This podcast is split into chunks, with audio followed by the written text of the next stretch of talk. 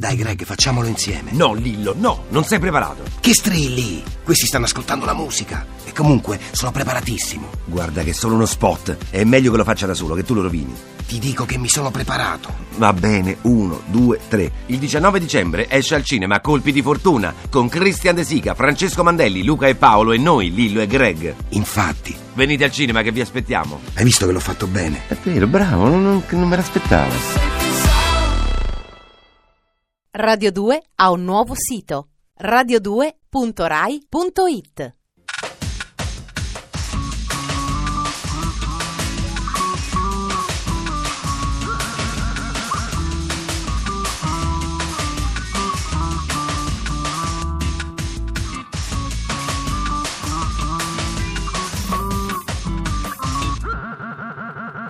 Dispenser.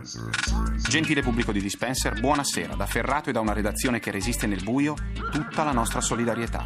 Tra qualche minuto andrà in onda ancora quella cosa lì che non nominiamo, quella gara canora ligure. Bisogna cercare di arginare l'emorragia di neuroni che rischiamo tutti. L'unico modo è ignorarli e cercare una cura medica. 13 minuti di terapia d'urto a base di contenuti. Sommario.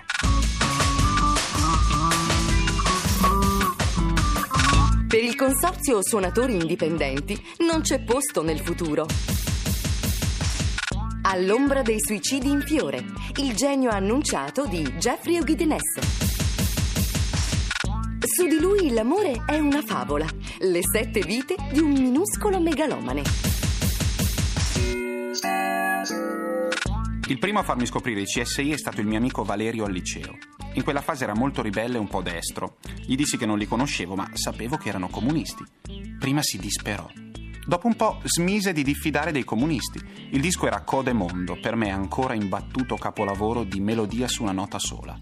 Sì, perché la caratteristica di Ferretti è di fare il cantante, ma sempre sulla stessa nota o quasi, in barba a tutte le regole. Dispenser.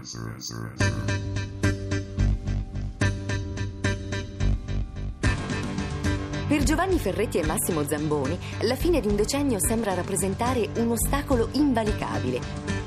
Alla fine degli anni Ottanta, infatti, complice la caduta del muro di Berlino, il progetto CCCP cessò di esistere subito dopo quell'album, Epica, Etica, Etnica, Pathos, che sembrava suggerire nuove direzioni musicali. Qualche anno di silenzio, poi, dalle ceneri del gruppo emiliano, nacque il Consorzio Suonatori Indipendenti, ovvero CSI, in perfetta linea col nuovo corso dell'ex impero sovietico. Oggi, dopo la rottura consumatasi lo scorso anno proprio tra Ferretti e Zamboni, il consorzio getta la spugna, lasciandosi alle spalle tre album in studio, due dal vivo e alcune collaborazioni come la colonna sonora di Tutti giù per terra o il progetto Materiale Resistente. La pietra tombale sui CSI è costituita da questo Noi non ci saremo, primo di due volumi antologici composti esclusivamente di materiale raro, canzoni dal vivo, cover, versioni differenti di brani già noti o veri e propri inediti come questo Il resto. Alcuni brani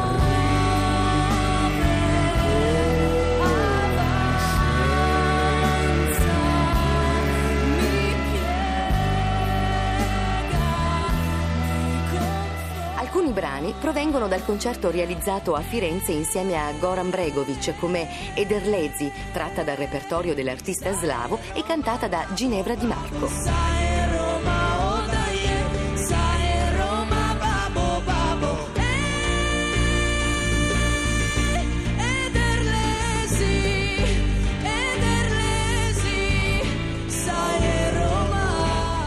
Curioso è poi l'omaggio di Robert Wyatt, che in uno stentato italiano si cimenta con il brano Del mondo. È stato un tempo il mondo, giovane e forte, odorante di sangue fertile,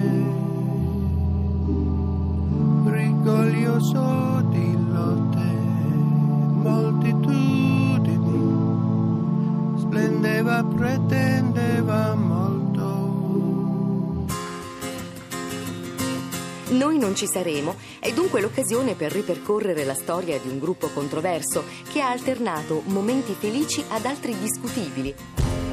un gruppo che è stato molto amato, ma anche aspramente criticato, un gruppo del quale ora, in occasione dell'epitafio, tutti finiranno inevitabilmente per sentire la mancanza.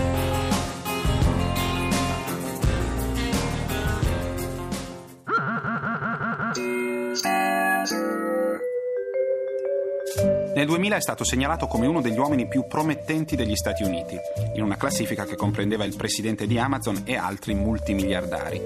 Lui è uno scrittore, si chiama Jeffrey Eugenides. Lo pronuncio all'italiana perché è un nome greco. Gli americani in questi casi tirano un dado, scelgono una pronuncia plausibile, ma noi non la conosciamo.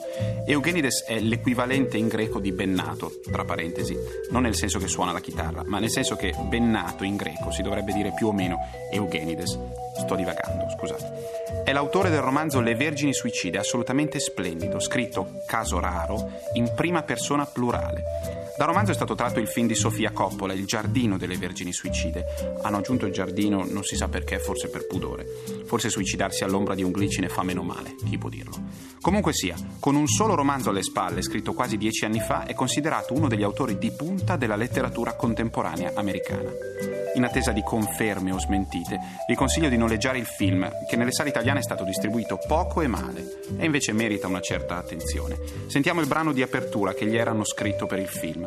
È adolescenziale, perverso, inquietante, e in questo rispetta perfettamente l'atmosfera del romanzo. Parla di un amore da campo sportivo, da liceo, amore di prima di diventare grandi. Si intitola Playground Love e loro sono gli Air.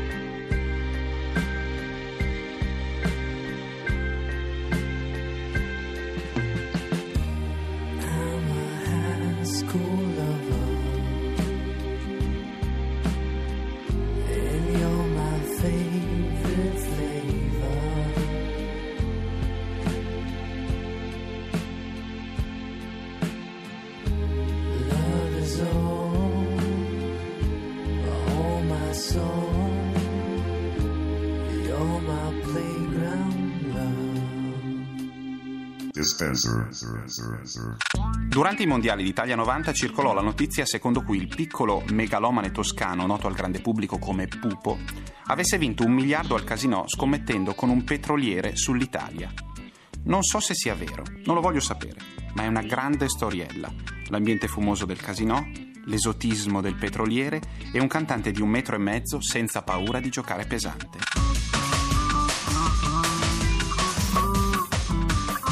Dispenser. Su di noi, nemmeno una nuvola, su di noi, l'amore è una favola, su di noi, se tu vuoi volare. Su via, confessatelo che anche voi almeno una volta nella vita avete canticchiato questa canzoncina. Non c'è nulla di cui vergognarsi, perché colui che la portò al successo nel lontano 1980, nella sua carriera ha venduto più di 20 milioni di dischi, con titoli come Gelato al cioccolato e Firenze Santa Maria Novella. Le luci spente delle due di notte. Stiamo parlando di Enzo Ghinazzi, in arte Pupo, noto ai più giovani come ospite fisso a quelli che il calcio in veste di filosofo della Fiorentina. Ebbene, il minuscolo cantante ha recentemente celebrato le sue gesta in una biografia intitolata Un enigma di nome Pupo, scritta da Jonathan Giustini con prefazioni di Mogol e pubblicata da Rai Eri, nella quale estrinseca in tutta la sua grandezza il Pupo pensiero. In questo libro si trova di tutto, dalle zingarate con gli amici di Ponticino, suo paese natale, da lui soprannominato la Nashville italiana, sino alle trionfanti tournée mondiali in Kazakistan, Canada e Sud America. Pupo si mette a nudo senza remore. Ci parla del vizietto del gioco d'azzardo, che gli faceva sperperare anche 70 milioni in una sola serata. E ammette che per assecondare le sue manie di grandezza fino ad oggi avrà speso non meno di un miliardo e 200 milioni in cene offerte ad amici e conoscenti. Candidamente stila la lista delle donne con le quali ha tradito la paziente consorte.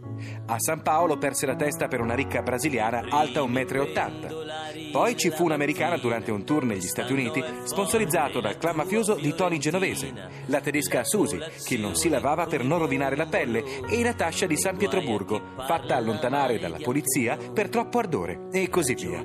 Tanto che i giornali cominciarono a chiamarlo Lulio Iglesias di Ponticino. Guardati allo specchio.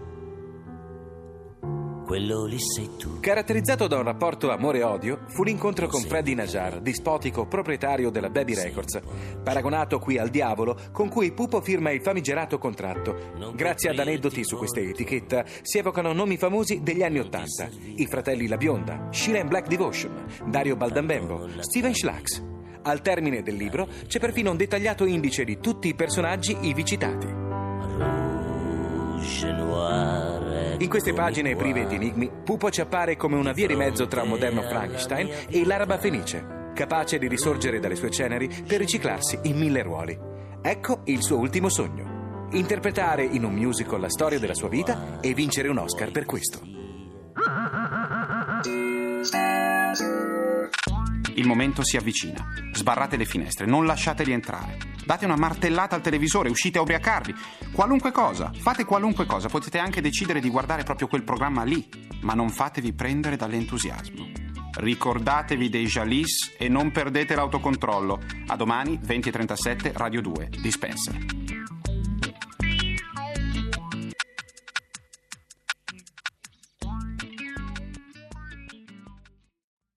Radio 2 ha un nuovo sito radio2.rai.it